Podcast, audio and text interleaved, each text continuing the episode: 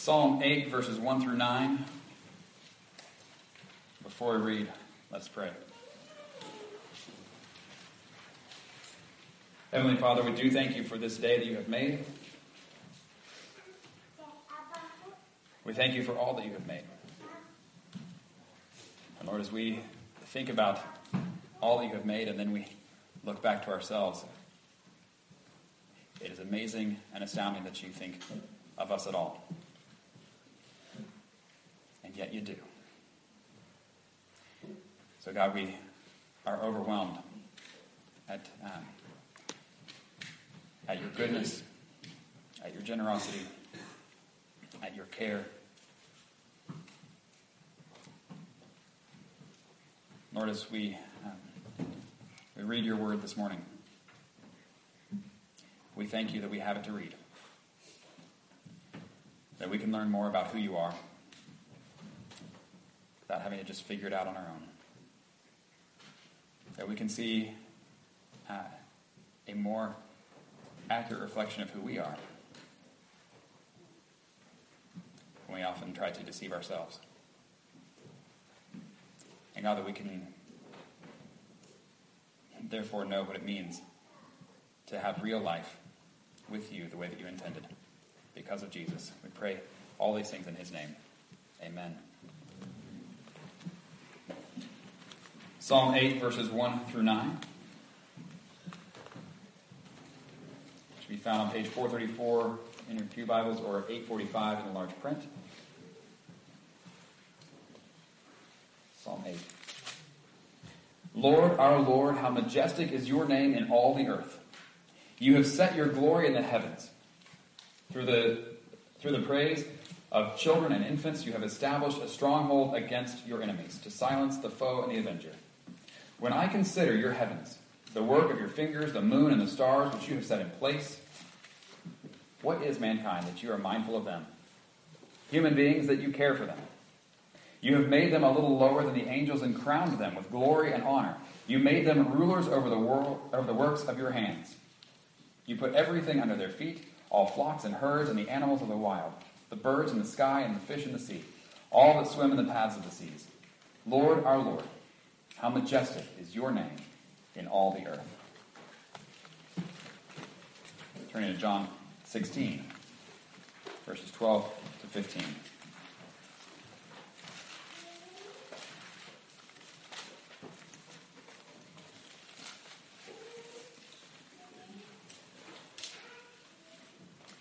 Jesus says to his disciples, I have much more to say to you, more than you can now bear. But when he, the Spirit of truth, comes, he will guide you into all the truth. He will not speak on his own, he will speak only what he hears, and he will tell you what is yet to come. He will glorify me because it is from me that he will receive what he will make known to you. All that belongs to the Father is mine. That is why I said, The Spirit will receive from me what he will make known to you. This is the word of the Lord. Thanks be to God.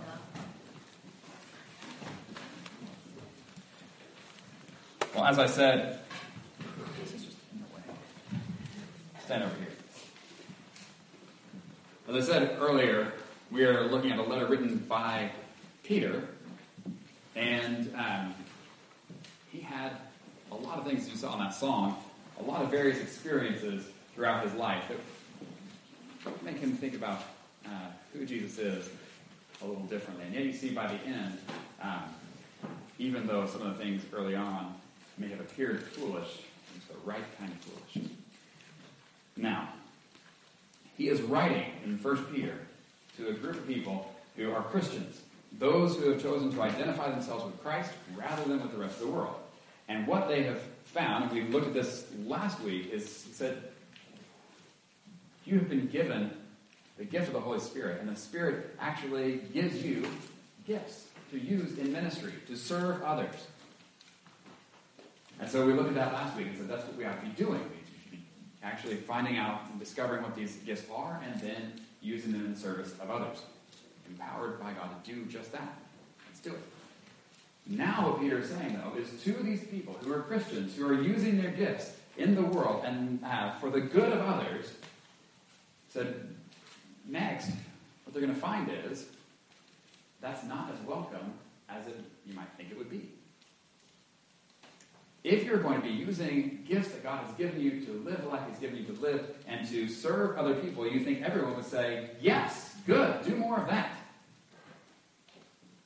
So, but actually, what we find is in, in those times where you'll be mistreated, you'll be persecuted.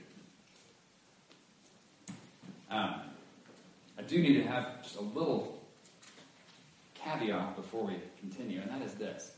What um, this particular passage is about is not about um, abuse that happens in relationships. If you are in a, an abusive situation, you need to get help and you need to get out. That being said, I am talking about suffering that comes at the hands of others. Okay, so that's why I have to explain not the abusive thing. Uh, this is something else. But this is a mistreatment because of our faith. And so uh, keep that in mind as we go. This is 1 Peter chapter 4, verse 12 to 19. And he says, Dear friends, do not be surprised at the fiery ordeal that has come that has come on you to test you, as though something strange were happening to you. But rejoice inasmuch as you participate in the sufferings of Christ, so that you may be overjoyed when his glory is revealed.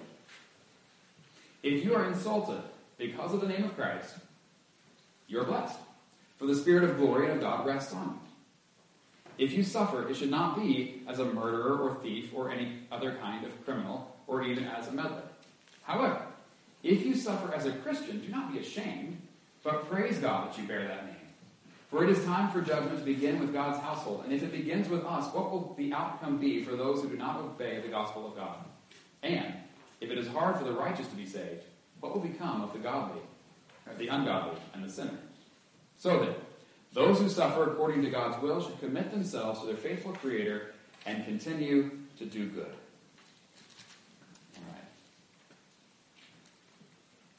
Peter starts this little section here by telling us not to be surprised. So something strange were happening to us. And you know what this means. You know the idea of something strange happening. If you see somebody walking a dog on a leash down the street, that's not strange. Well, maybe leashes are a little strange around here, but you know what I mean. but if you were to see somebody walking down the street with a leash and on the end of it there's not a dog, there's a frog, you would think that's strange. And it's strange because it's not what's ordinary. It's not what you see all the time. It's not what you expect. Peter is saying, don't be surprised when as a Christian you suffer, because what you will be tempted to think is, if I'm living the way God wants me to live, I will not suffer. And that if I am suffering, then something weird is happening, something strange is happening. This is outside of the ordinary and it's outside of what's to be expected. And Peter says, wrong. In fact, if you are living as a Christian, you should not be surprised when you suffer because it should be a part of your ordinary expectation as a Christian. Because the Christian life is completely at odds with the rest of the world. And so if you have uh, the whole world right side up at the creation, and that with uh, sin that enters in, everything gets turned upside down. And then when you come to Jesus, everything for you gets turned right side up. It's still backwards to the whole rest of the world. And so he says it should not surprise you at all when you are at odds with the rest of the world and when that brings suffering upon you. Don't be surprised. And yet, there are kind of three things that I want to say that we should do when this, uh, when this comes on us. And this may be the first time I've ever done this as a preacher. All three of them are going to start with the same letter. I, I almost changed it just so I wouldn't do that, but anyway. and that is to pause, to pray, to persevere. Those are the three things that Peter is going to tell us to do here. The first is to pause. When suffering comes on you, we have to pause. And here's why. As Peter tells us, there are different kinds of suffering. There's suffering because we are Christians. There's suffering because we are identified with Christ. And there's suffering that comes as the natural consequences of us making bad decisions. There are plenty of people who identify themselves as Christians and then who will go around Just arrogant jerks. and then people will treat them badly because they're arrogant jerks. And then the arrogant jerk will say, Oh, look at me, I'm being persecuted for my faith. No, you're not. You're experiencing the natural consequences of being an arrogant jerk. That's how it works.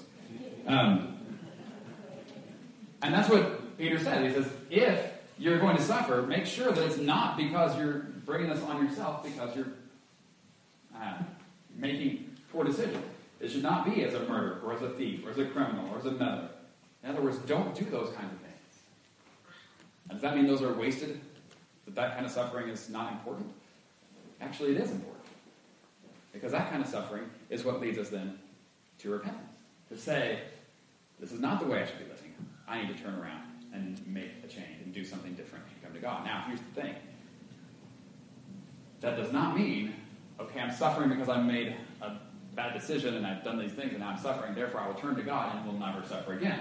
No, that's exactly what Peter's saying. When you turn to God, when you're living for Him, you will still have suffering, but it will be a very different kind of suffering. It'll be a suffering not that makes you repent, but, but that makes you rejoice. Say now, wait a second. How in the world could there be any kind of suffering that would make you rejoice? Well, here's the, this is mind blowing. There really, when you have this time of pausing, you experience some suffering, people are treating you poorly, you pause and you ask yourself, did I do something to deserve this? Or did I not? If you did something to deserve it, that's where the repentance comes in and changing of your ways. If you did not do something to deserve it, guess what that means? Verse 13. But rejoice inasmuch as you participate in the sufferings of Christ. When Jesus was having the crown of thorns put on his head, when he was being whipped, when he was being spit on, when he was going to the cross and being nailed up there, how much of that did he deserve? None of it. Not one bit. In fact, everything he'd been doing was exactly what he, had, what he was supposed to be doing, all the way through. And so, if there's ever anybody who can look at their situation they're in the suffering they're experiencing and saying, okay, did I deserve this? And answer, no, not at all. It would be Jesus. And yet, still, he experienced it. Now, Peter, the guy who wrote this letter, did not understand that at all earlier on. He could not have written this letter before Jesus was raised from the dead. At all. Because before Jesus went to the cross, Peter understood that Jesus was the Son of God. He was the Messiah. That God was going to send in the world. And therefore, he's the king. Every, everything he does is good. He's seeing all this, seeing this, um, the miracles and the teachings. He says, We're going to go into Jerusalem, and it's going to be great. You're going to be the new king. Everybody's going to honor you and celebrate you. And here I am, close by, and that's wonderful. And then Jesus says, well, actually, when we get to Jerusalem, they're, they're going to kill me.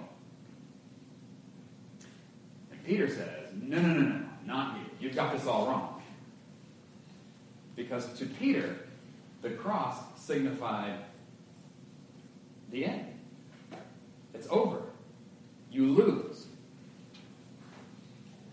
And so everything that Peter had been staking his life on with this Jesus guy says if you go to the cross, it's over. There's nothing else after that. In fact, no one's going to follow you after that. I mean, no one's going to follow your teachings if this is where it leads. Come on. You can't go to the cross. He doesn't understand. Now, though, he does. He understands that when Jesus is at the cross, that's not the end of the story. It's not the end of the game. That's actually a very central part of it. There's life on the other side. That not even death can stop what Jesus is about. And therefore, Peter is now able to say, afterwards, don't consider it strange when you have identified yourself with Christ, and it leads not to glory and kingship, but it leads first to suffering and loss, and maybe even death. Just don't be surprised, because that is where it leads. As we are close with Him, that's how it happens. Now, say, okay, so Peter, tradition has it, not only was crucified, but actually crucified upside down because he said he didn't um, consider himself worthy to be to suffer the same death as his Lord. But what about the other disciples? Is Peter the only one who finally got this message and therefore lived that way? Actually, not. Here's just a, a quick list of all of them. You have Peter uh, was crucified. Andrew, also crucified. James, the son of Zebedee, was killed by the sword. Uh, John, his brother, actually died a natural death. So there we have one. Uh, Philip was crucified. Bartholomew was crucified. Thomas was killed by a spear. Matthew was killed by the sword. James, the son of Alphaeus, was crucified. Thaddeus was killed by arrows. And Simon the Zealot was crucified. So we have all of these people who were the closest to Jesus, who see him as the king over everything. And the more closely they were identified with him, the more it seems that their life led to suffering. This is why Peter says, don't be surprised as though something strange were happening to you. But understand, this is a part of what it means to live in close identification with Jesus and therefore at odds with the rest of the world. Now, I will tell you one of the reasons why, uh, why this happens. For that,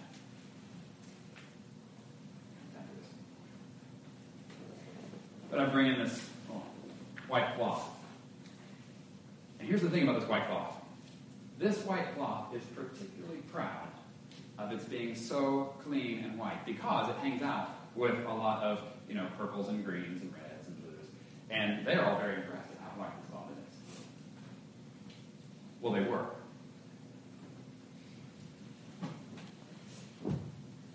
Until this white cloth showed up. and now suddenly they're not very impressed with this one anymore. And now this one has a choice. This one can do the same thing as this one did.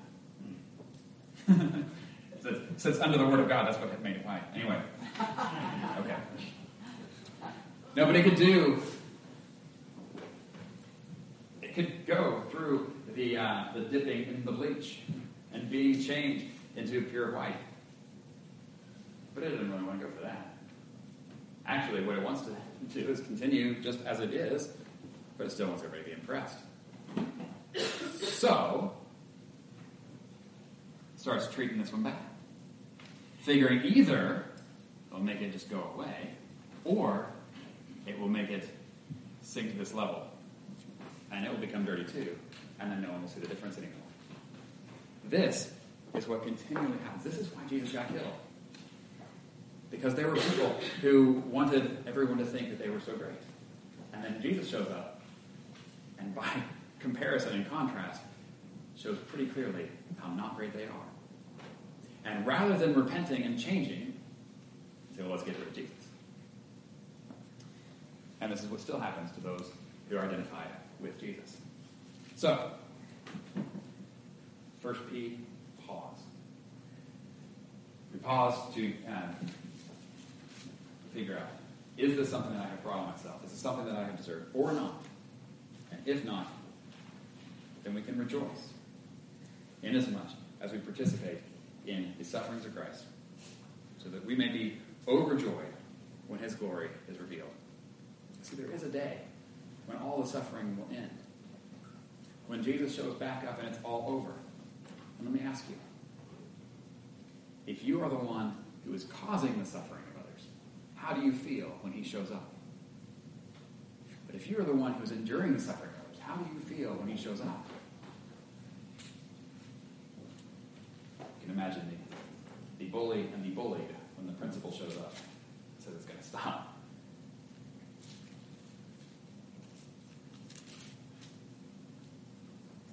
But again, if you are insulted because of the name of Christ, you are blessed. The Spirit of glory to God rests on you. if you suffer, it should not be as a murderer, a thief, or any other kind of criminal or even a meddler. However, if you suffer as a Christian, do not be ashamed, but praise God that you bear that name.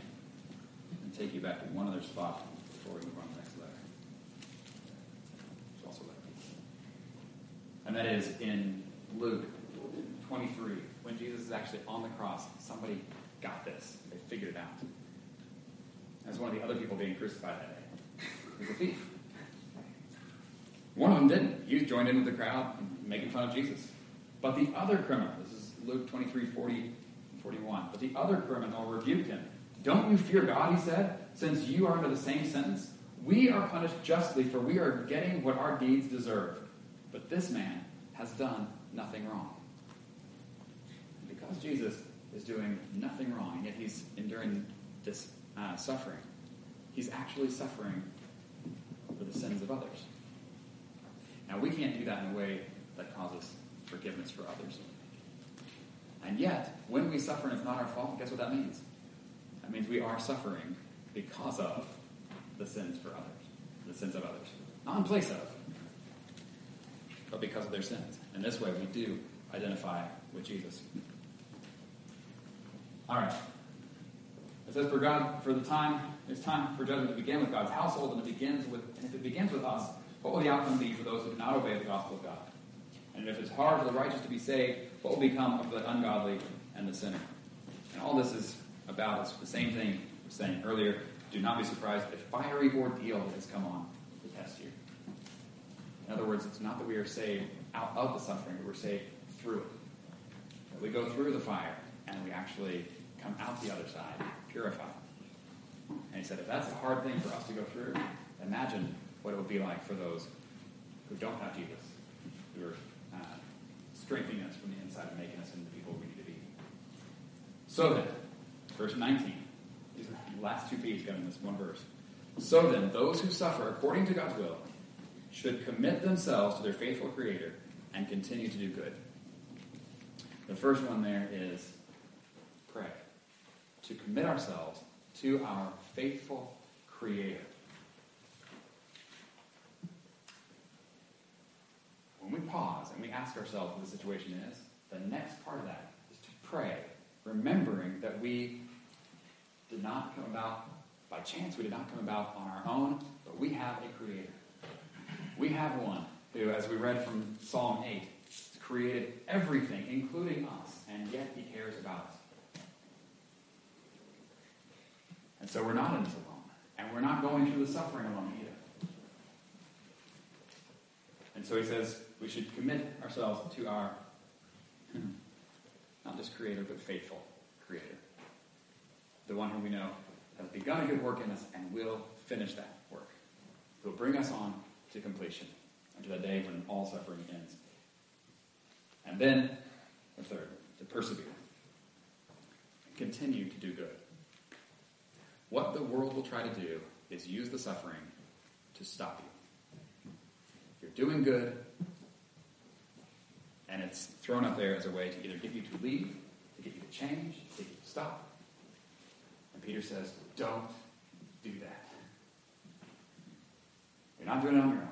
So when it happens, pause, see if it's something that I brought myself um, by making bad decisions or something I brought on by being identified with Jesus.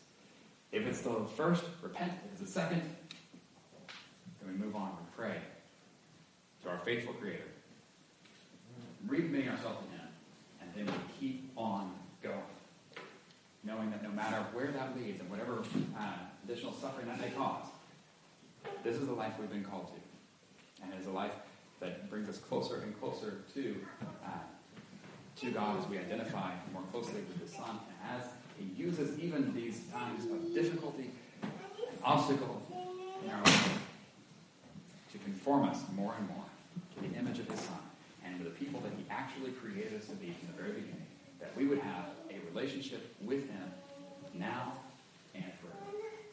In the name of the Father, the Son,